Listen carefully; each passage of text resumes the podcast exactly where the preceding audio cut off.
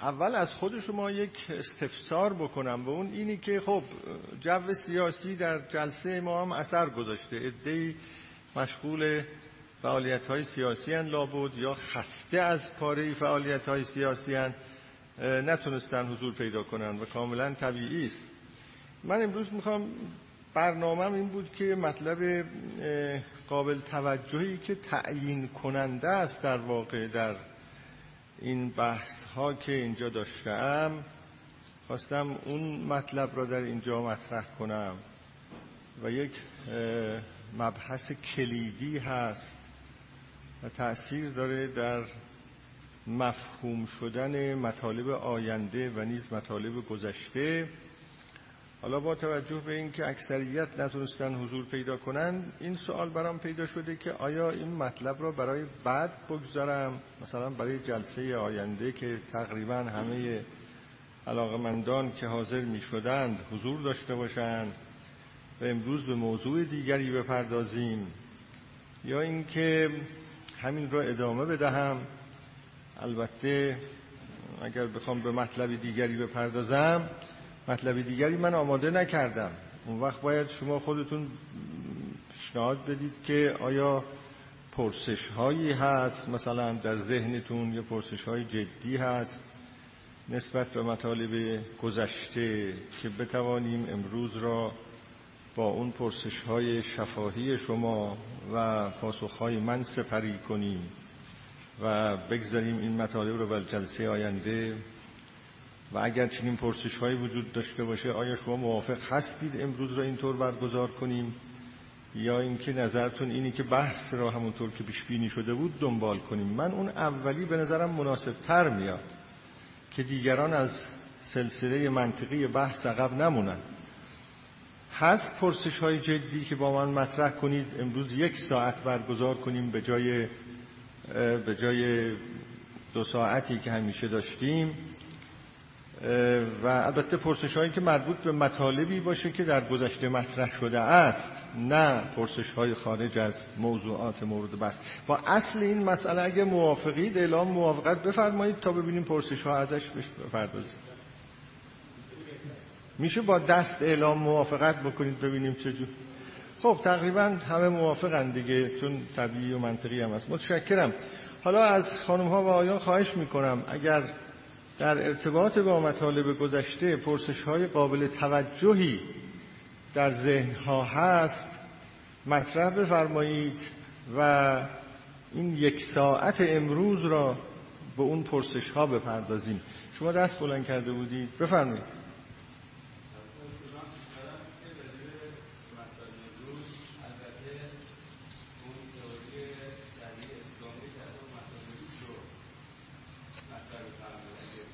نه از سری بحثمون بیرون نمی رویم از همین بحث های به اصلاح علمی فلسفی خودمون اونها خب در جای خودش باید بحث بشه. ارتباط با مطالبی که بحث شده گفته شده بفرمایید.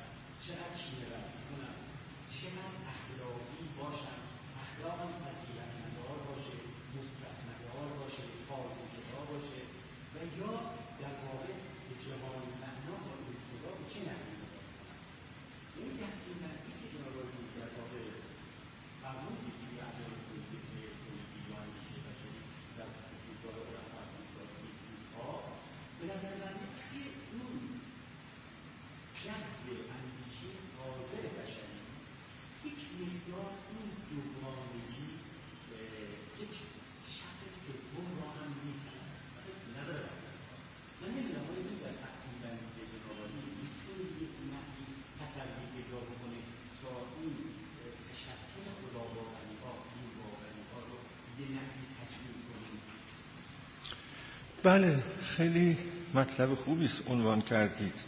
تا اونجا که من یادمه در اون بخش که این انواع تصور و تعریف از خدا را عرض می کردم گفتم سه جور خدا باوری یک خدا باوری متشخص انسانوار یک خدا باوری متشخص نا انسانوار و یک خدا باوری نامتشخص اصلا.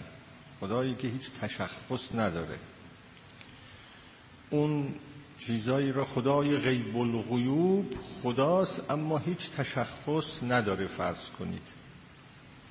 اون خدای نا انسانوار متشخص که بنده تا اونجا که یادمه داشتیم در تقسیم بندی هامون. نمی‌دونم تا چه اندازه به توضیح این پرداختم.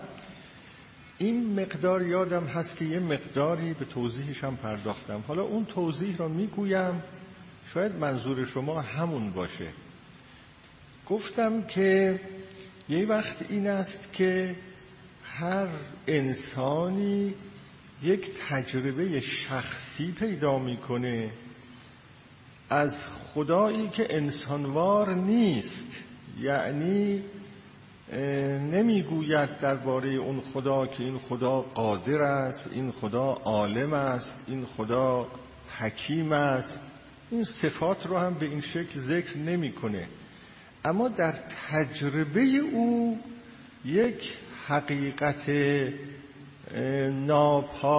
نامتناهی هم به تجربه او در میاد و هم با او سخن می‌گوید و او را از خودش آگاه می کند یعنی اون خدا او را از خودش آگاه می کند این خدا متشخص هست به این معنا چون به صورت شخص تجربه می شود اما نا انسانوار است. انسانوار نیست.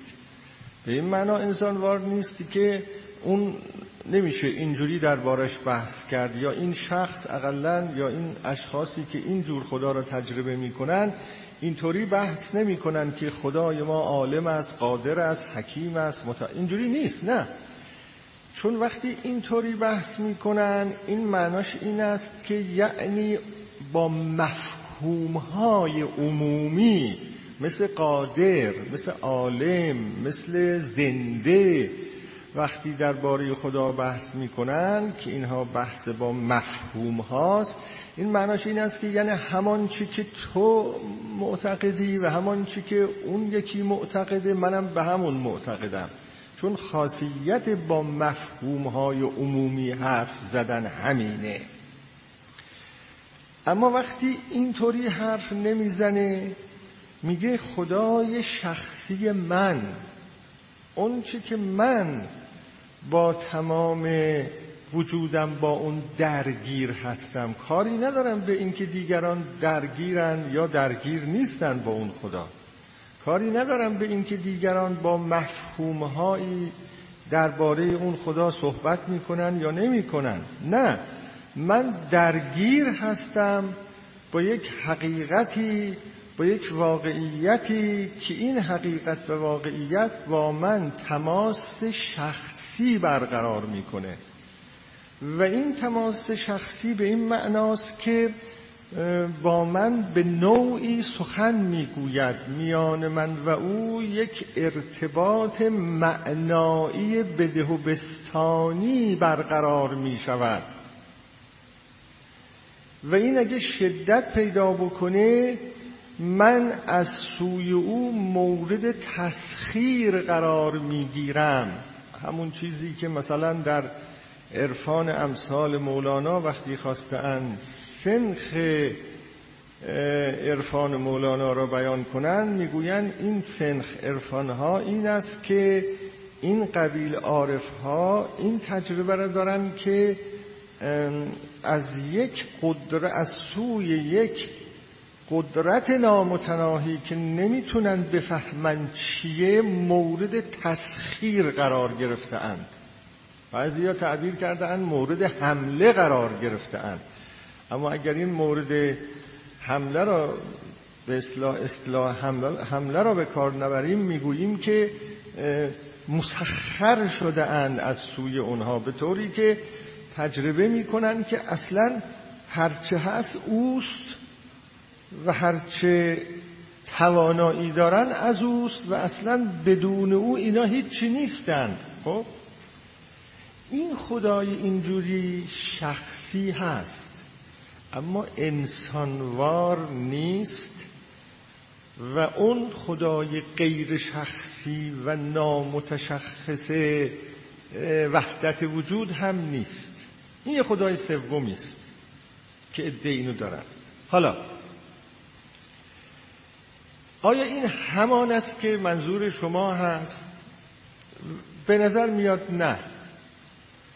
بنابراین این خدا باوری از نوع سوم چیز شده بحث شده. یعنی بنده سه دسته کرده ام خدا باوری را نه دو دسته.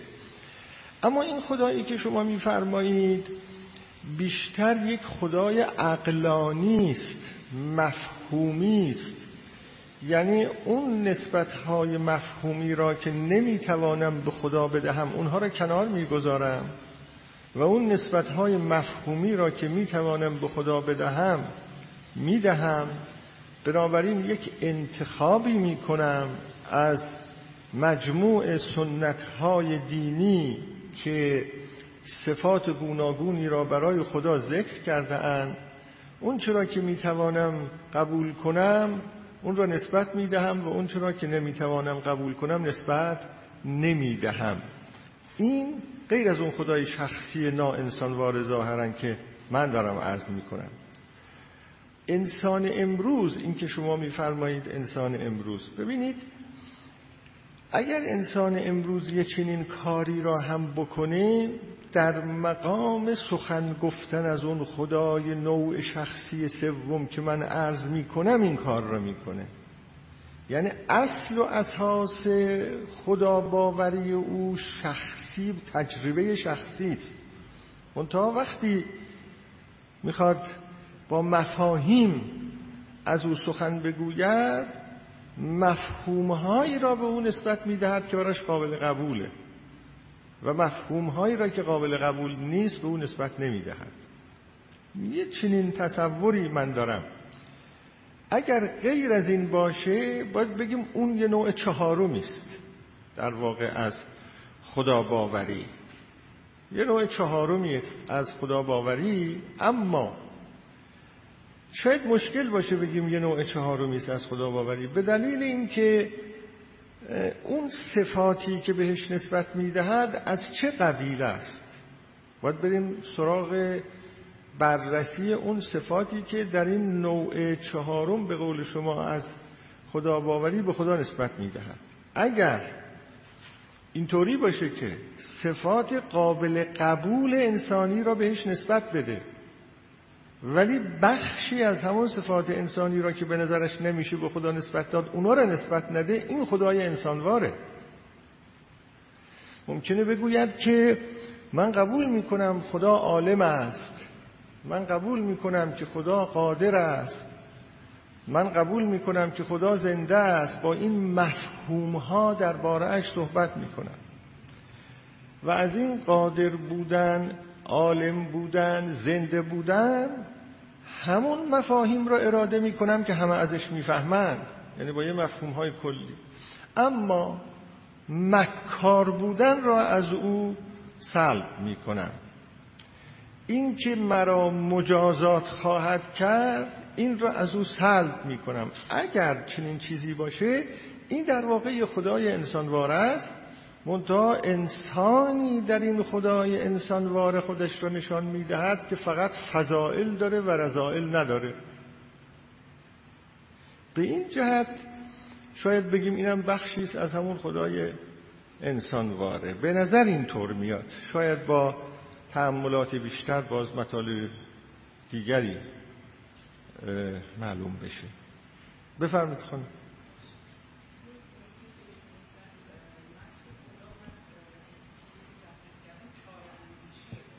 بله.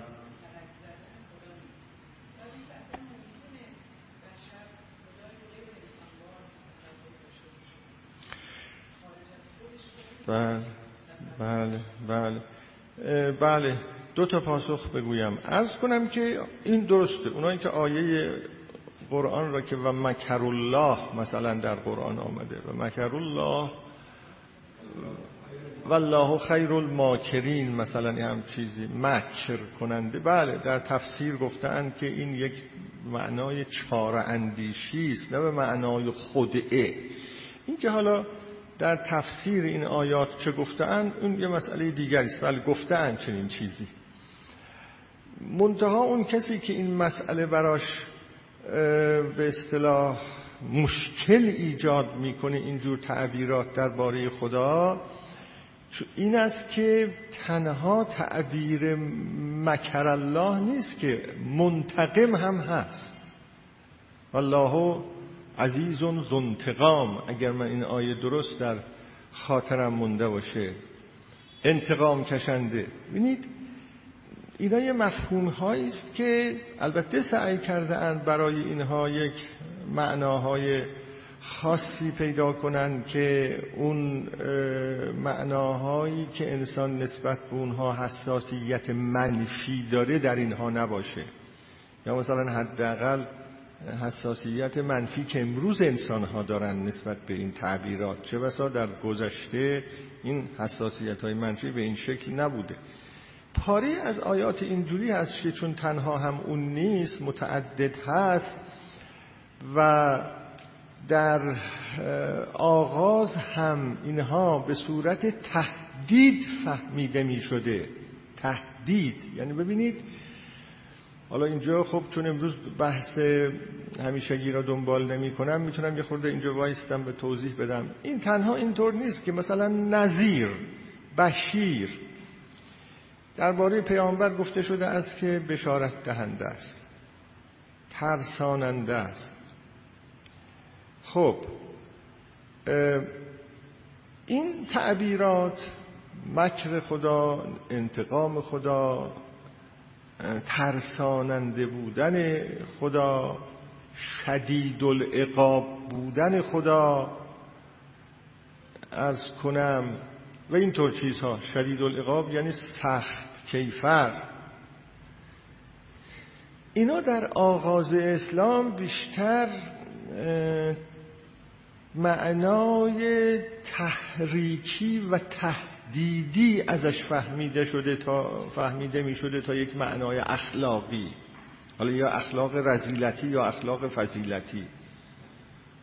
خب به تعبیر دیگر اگر کسی ترساننده باشه ولو ترساننده از عاقبت بد اعمال باشه ها.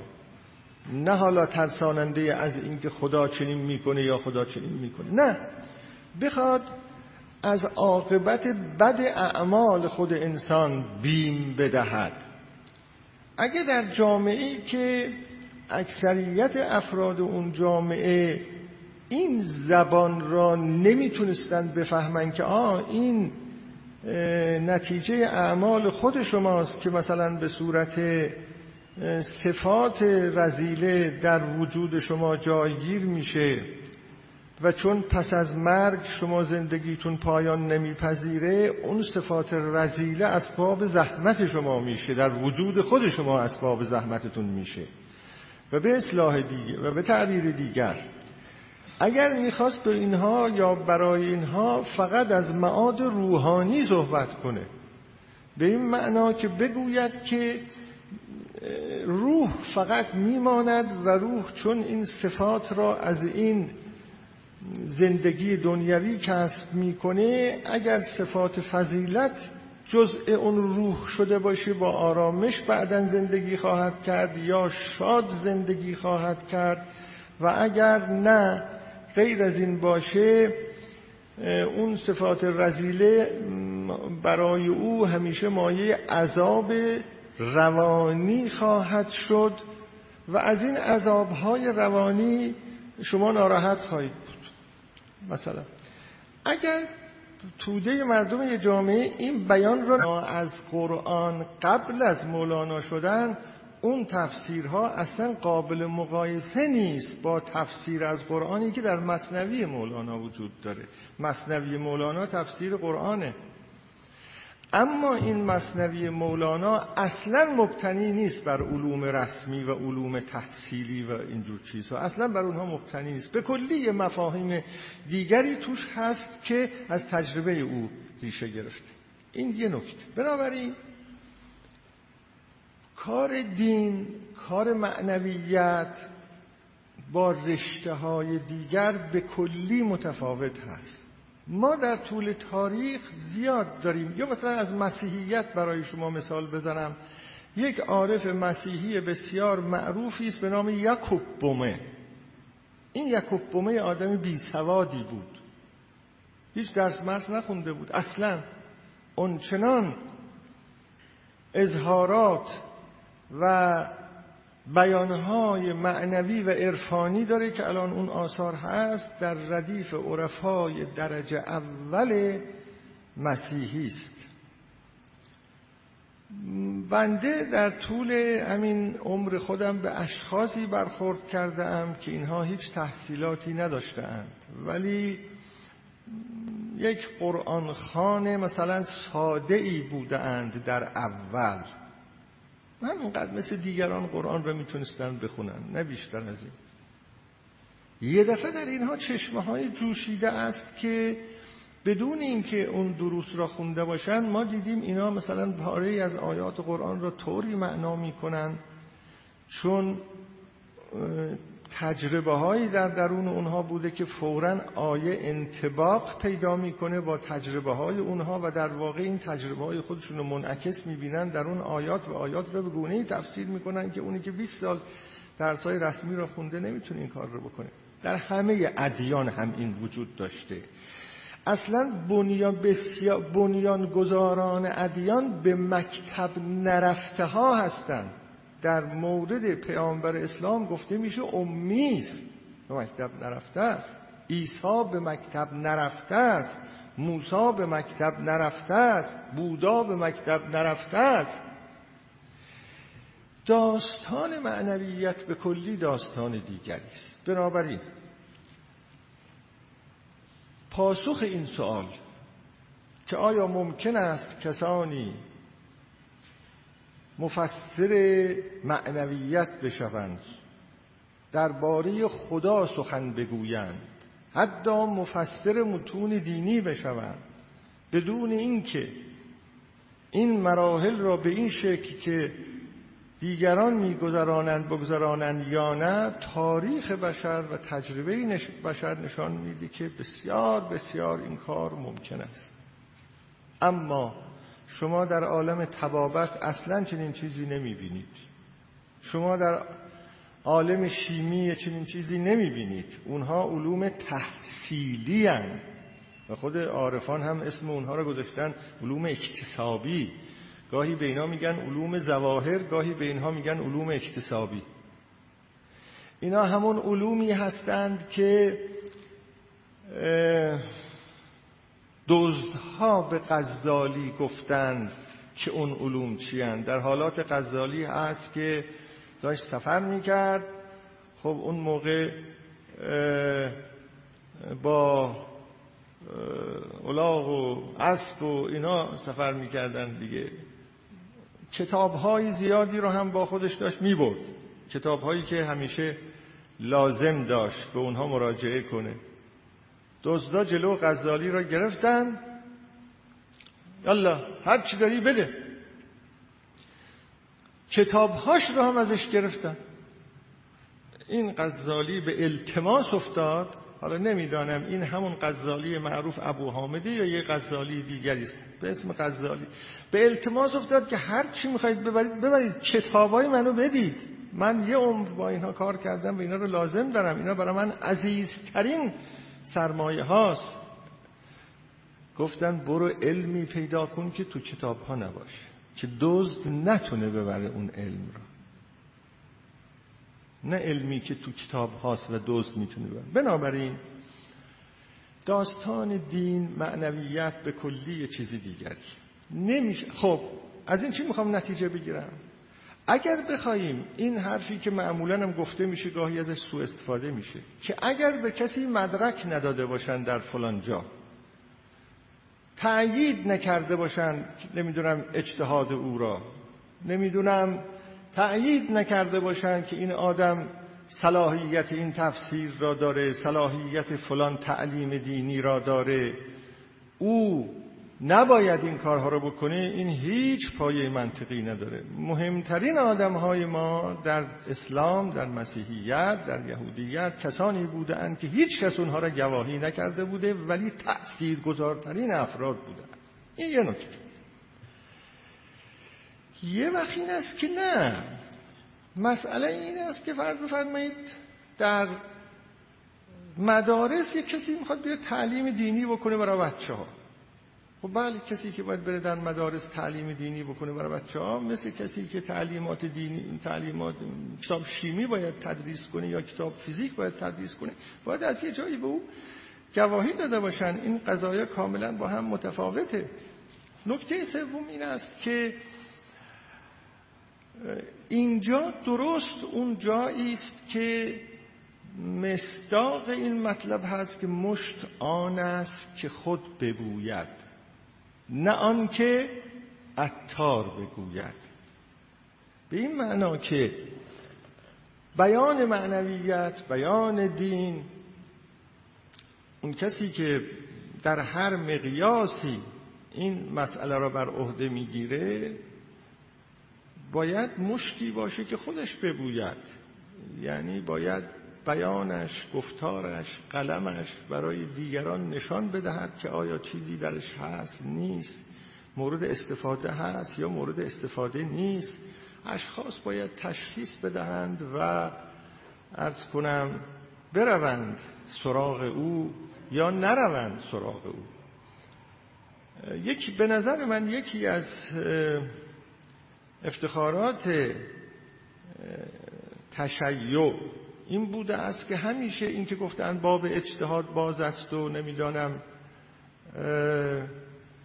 هر روحانیت دولتی نبوده است و اشخاص خودشون می‌رفتن عالمی را اهل معنا یا مورد اعتماد تشخیص می‌دادند و به حرفهای او گوش می‌کردند پای سخن او می نشستند این بسیار بسیار سنت خوبی بوده است و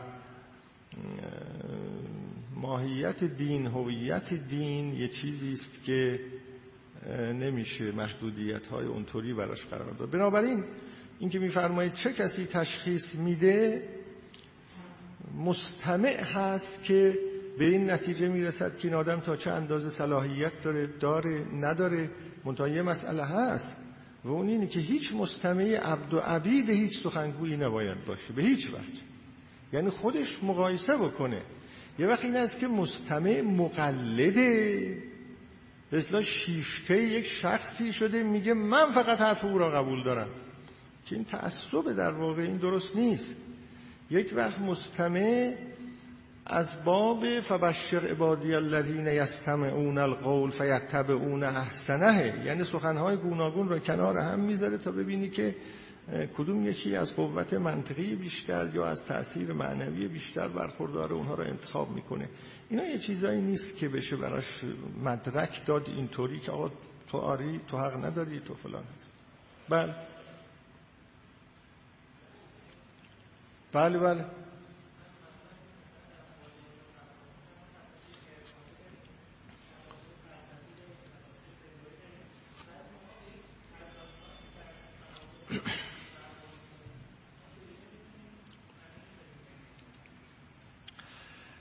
ارز کنم خدمت شما هر شخصی که با متون دینی سر و کار داره باید تکلیف خودش رو در یه مسئله روشن کنه. من اینو بارها عرض می‌کنم. از اول یا باید بناشو بر این بذاره که من مقلدم. خب ای کسی بناشو بر این بذاره که من مقلدم یکی را انتخاب می‌کنه میگه هرچه او گفت. نمی‌خواهم بگویم که تقلید مزمومه من فعلا در این صدد نیستم.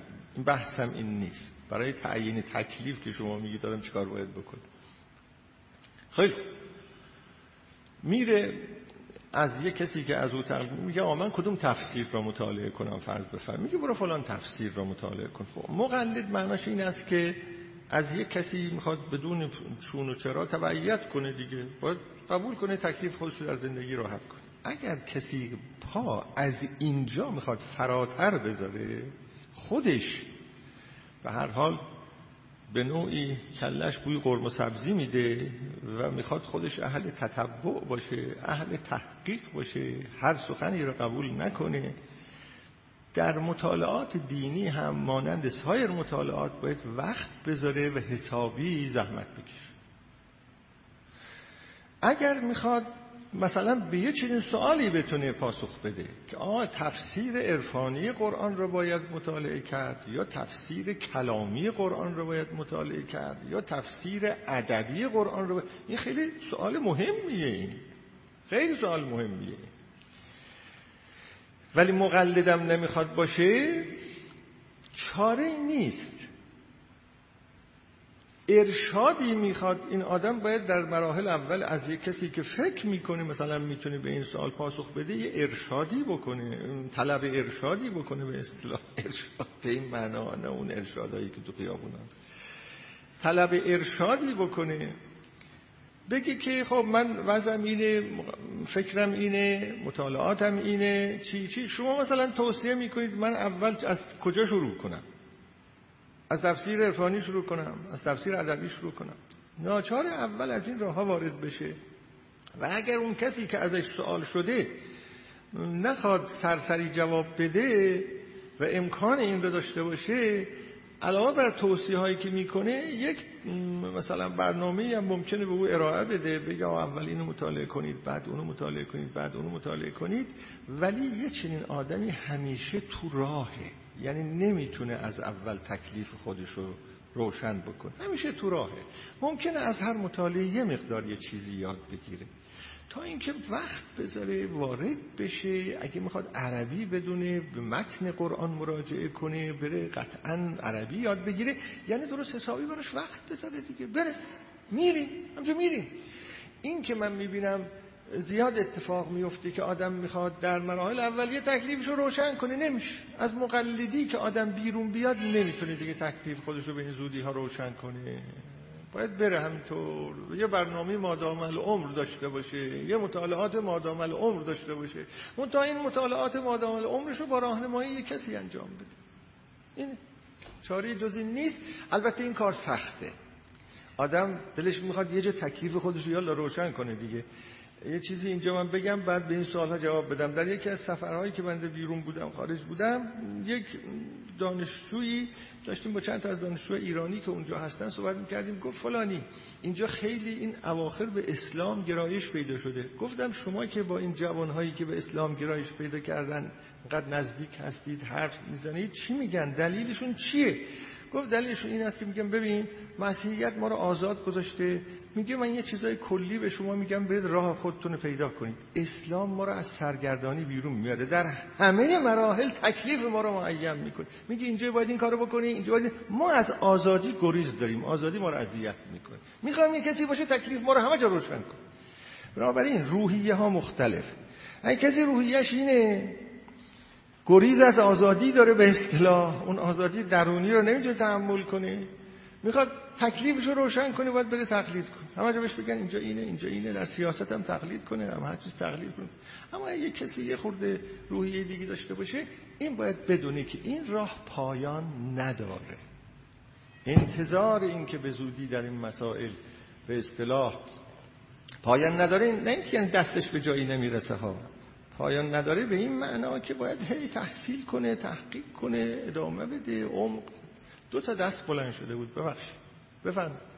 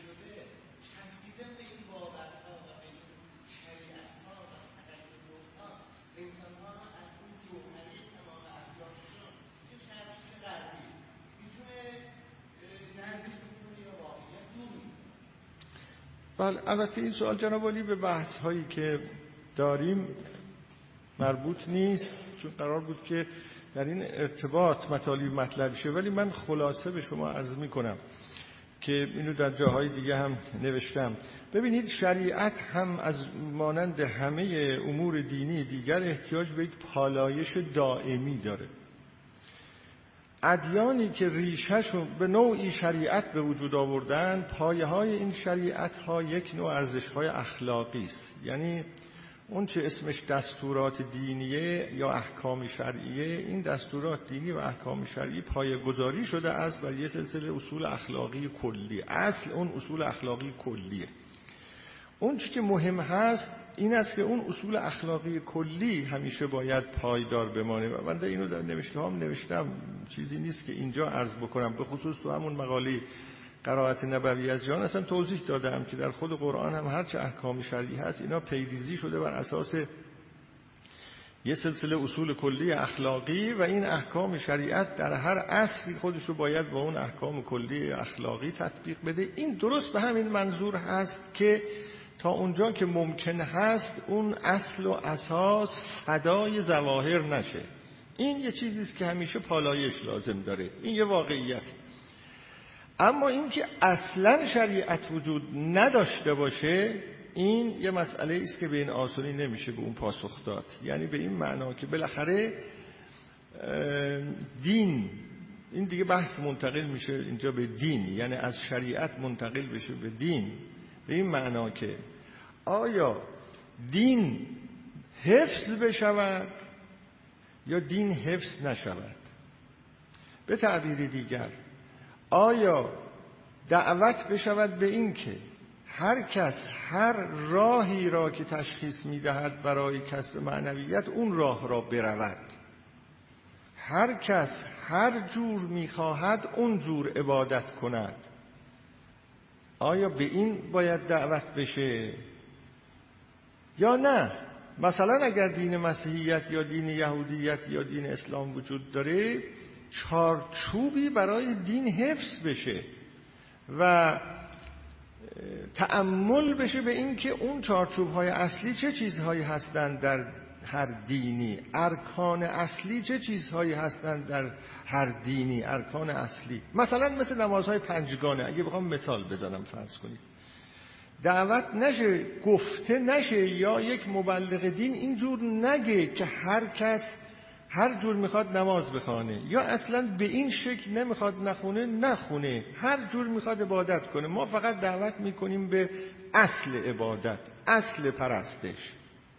بعضیا پا را از اینم فراتر می‌گذارن میگن اصلا به پرستش دعوت نمی کنیم ما میگیم معنویت و در معنویت دیگه پرستش وجود نداره. و امثال این حرفا. یا اینکه نه اینجوری نباشه قضیه. این به این شکل باشه که مثلا این نمازهای پنجگانه رو من از باب مثال بگویم. از اشخاص خواسته بشود که نه این نمازهای پنجگانه خونده بشه.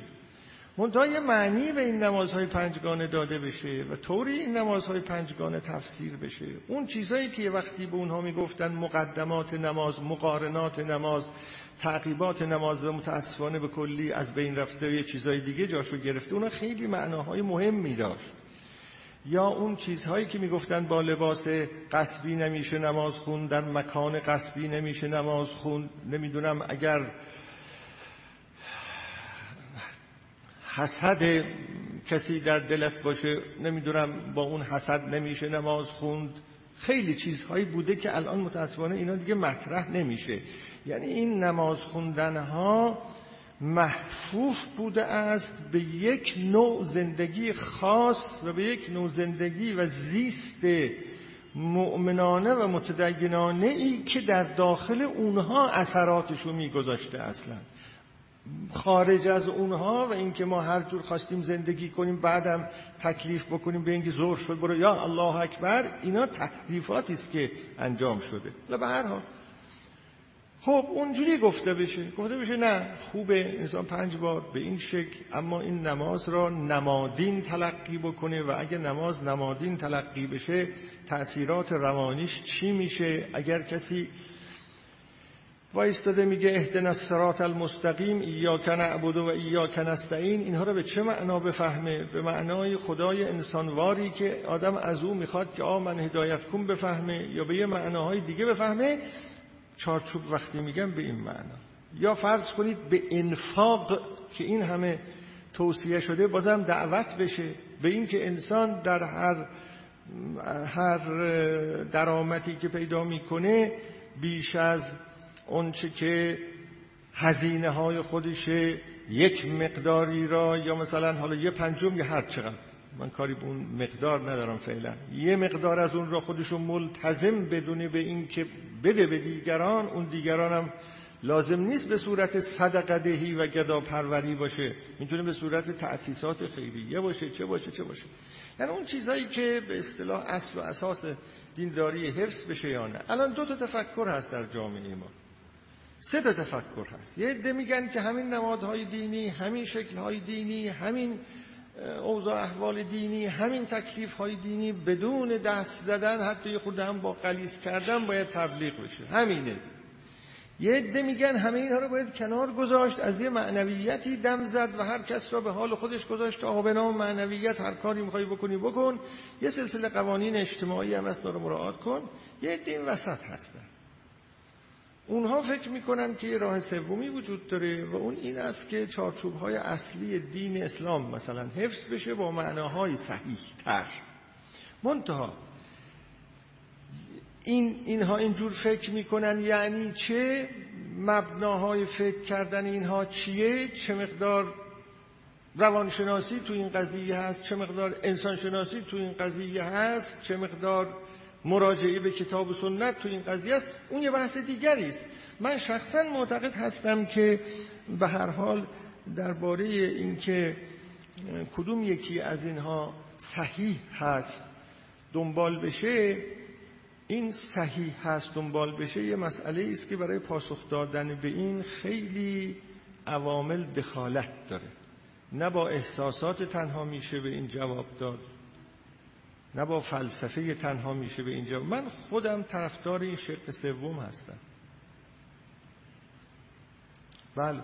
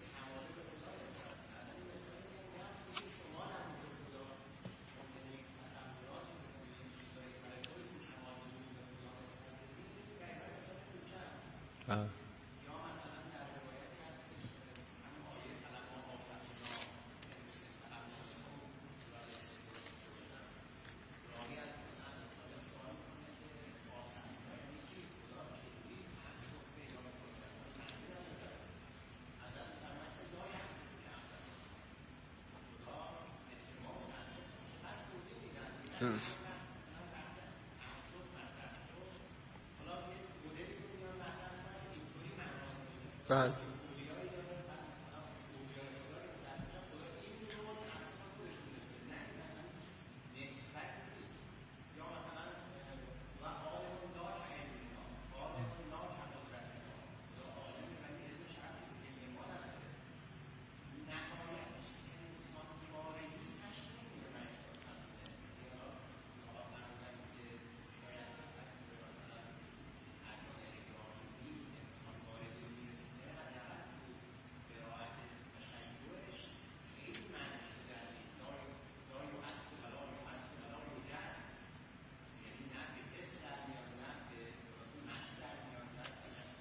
بله.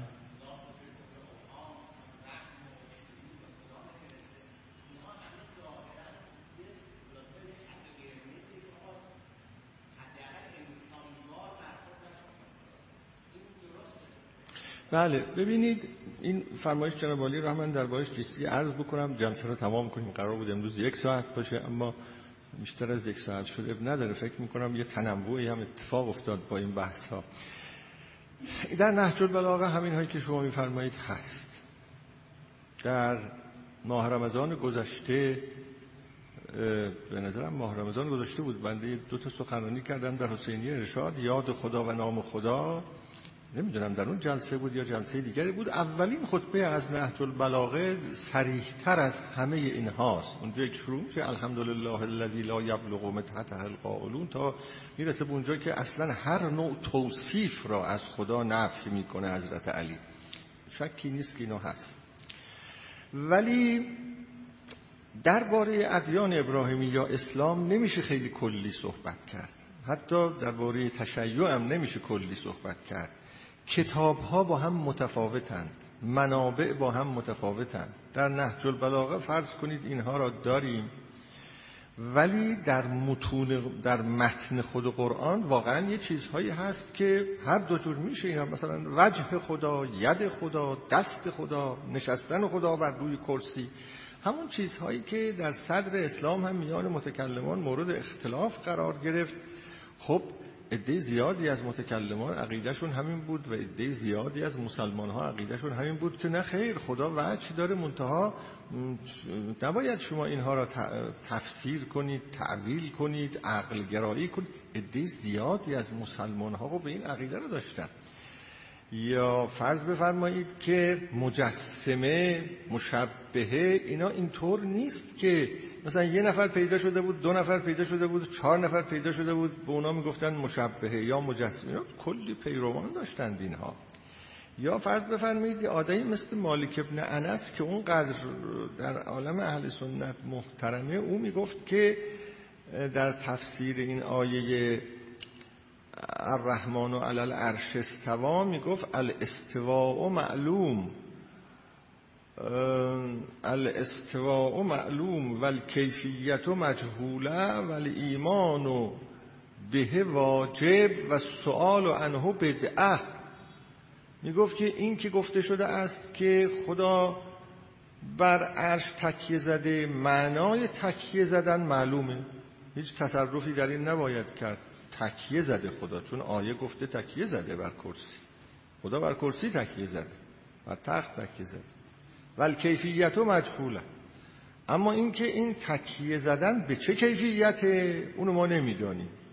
اما تکیه زدن هست. ولی ایمان و به واجب. چون در قرآن آمده همه واجب است ایمان داشته باشن که خدا تکیه کرده بر عرش.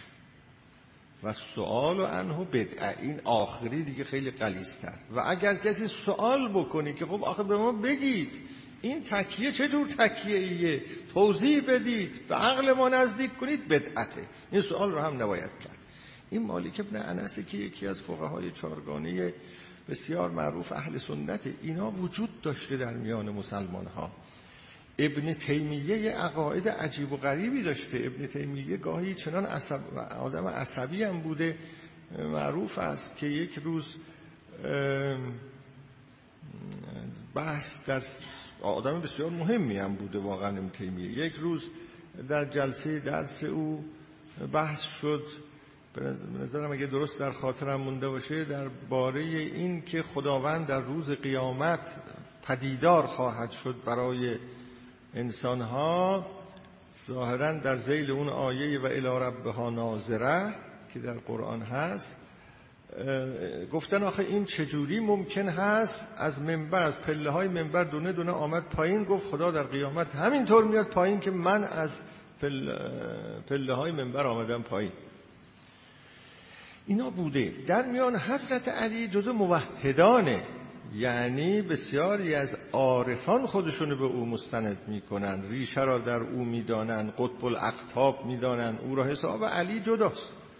اما اینطور نیست که همه شیعه علی هم همینجور فکر می‌کردن. مثلا حشام ابن الحکم که یکی از یاران امام صادقه در روایات یه عقایدی به او نسبت دادن که خیلی شبیه عقاید مجسمه است. و امثال اینطور چیزها. منتها بله باز اگر قرار باشه کش بدیم قضایارا علمای شیعه سعی ببخشید عرفهای شیعه سعی کردن که هیچ انسان گران نباشن اما متکلمان شیعه چطور؟ حتی اون متکلمان شیعه که خیلی به معتزله نزدیکن خود معتزله چطور؟ معتزله که خیلی سعی می‌کردن که عقل گرا باشن آیا عقل گرایی معتزله خالی از انسان وارگونه تصور کردنه؟ یا نیست این بحث انسان وارگونه یا انسان وارگونه یا نه انسان وارگونه بحثی نیست که مثلا با یک تعبیر بشه. خیلی شاخ و شاخه داره که اصلا معنای انسان وارگونه یعنی چه؟ انواع انسان وارگونه یعنی چه؟ چی از این لغت مراد می کنیم و آیا حتی متکلمان مثل معتزله اینها نوعی انسانوارگونگی در کارشون بوده یا نبوده؟ بالاخره اون وعد و وعیدی که اینها به خدا نسبت می‌دهند و به هیچ وجه حاضر نیستن ازش دست بردارن یا اون بحث هایی که در مباحث آخرت آورده اند سعی کرده افعال خدا را با مسئله حسن و قبح عقلی از هر چیزی تنزیح بکنن. یعنی آدم به این نتیجه می‌رسه که درسته اونها در اون زمان مثلا منتظل خیلی سعی می‌کردن از انسان وارگرایی خودشون کنار بکشن مسئله رو عقلانی بکنن. اما امروز وقتی به آثار اونها نگاه می‌کنیم به نظر می‌رسه اونها هم در یه چارچوب انسان وارگرایی بودن. اون وقت متکلمان شیعه هم همینطور بسیاری از اونها مثلا نمیگم همه اونها نه آدمی مثل خاجه نصیر توسی در کتاب تجدید الاعتقاد اما تمهید الاصول شیخ توسی با کتاب تجدید الاعتقاد خاجه نصیر توسی از این باب مثلا خیلی فرق داره. خب بنده امروز از خدمتتون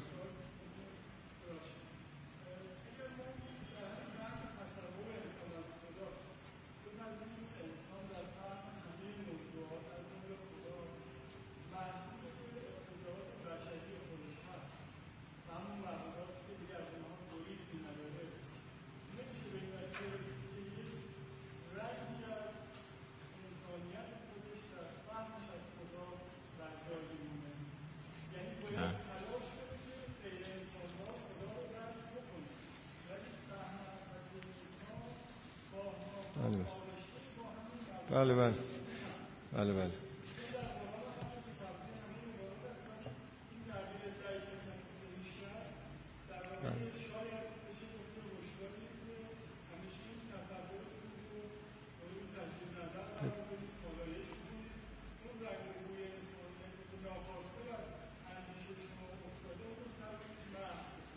بله.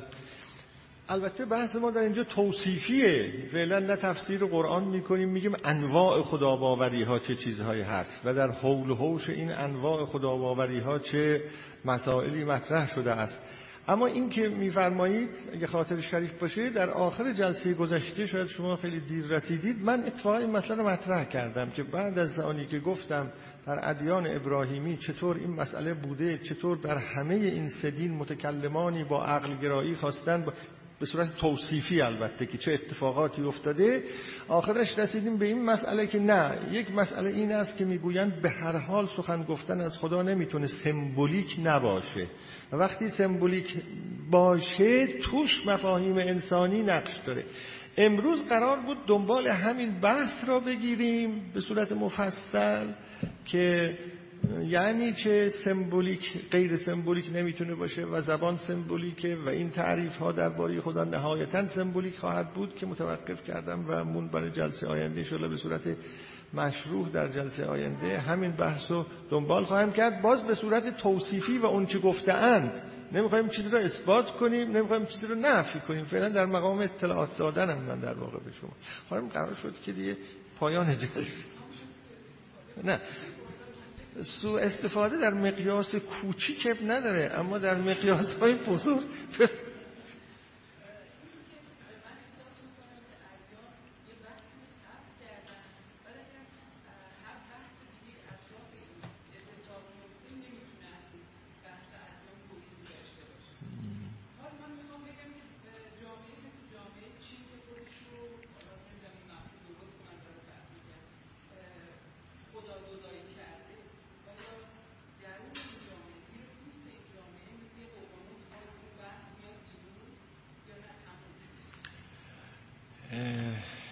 نمی‌دونم در آینده چه اتفاق خواهد افتاد. که شما میفرمایید میاد بیرون یا نمیاد بیرون نمی‌دونم در آینده چه اتفاق خواهد افتاد. ولی من خودم در سفر هفتش روزه ای که اونجا بودم چند سال پیش تجربه هم این بود که به جز اقلیت هایی که اونجا هستن مثلا مسیحیان مسلمان ها تاویست ها که اقلیت هایی که در اونجا هستن مذهبی و دینی هستن در فضای جامعه چین اصلا نمادی و مفهومی به عنوان خدا دیگه وجود نداره. هیچ.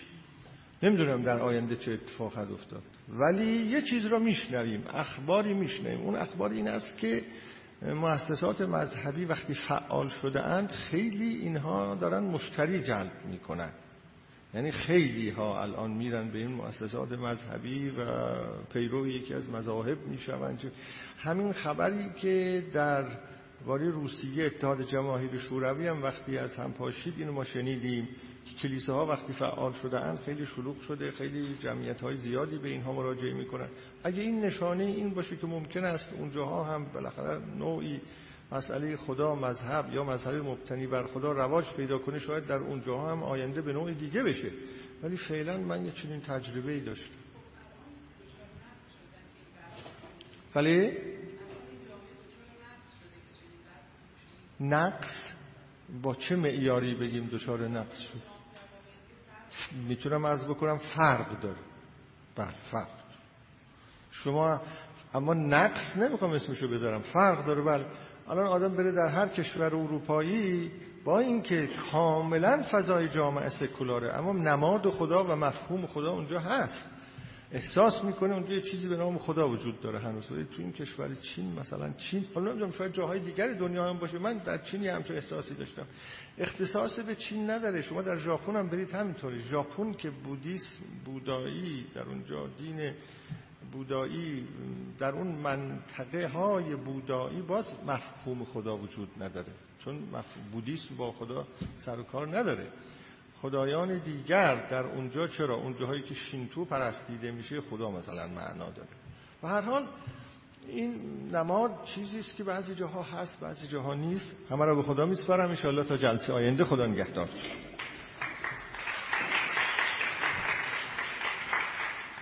جلسه